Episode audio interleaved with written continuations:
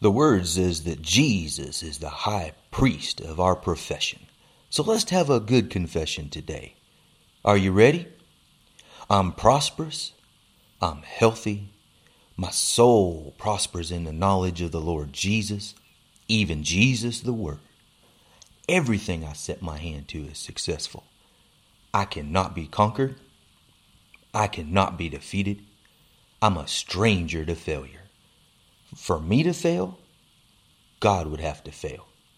And God cannot fail. Therefore, I cannot fail.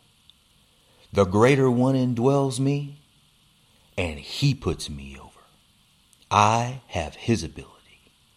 That's what I have. That's who I am.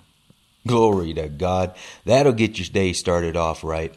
I remember when I was a little boy listening to Brother David Ingles say that confession on one of his albums, and I always, always made a point of saying it with him.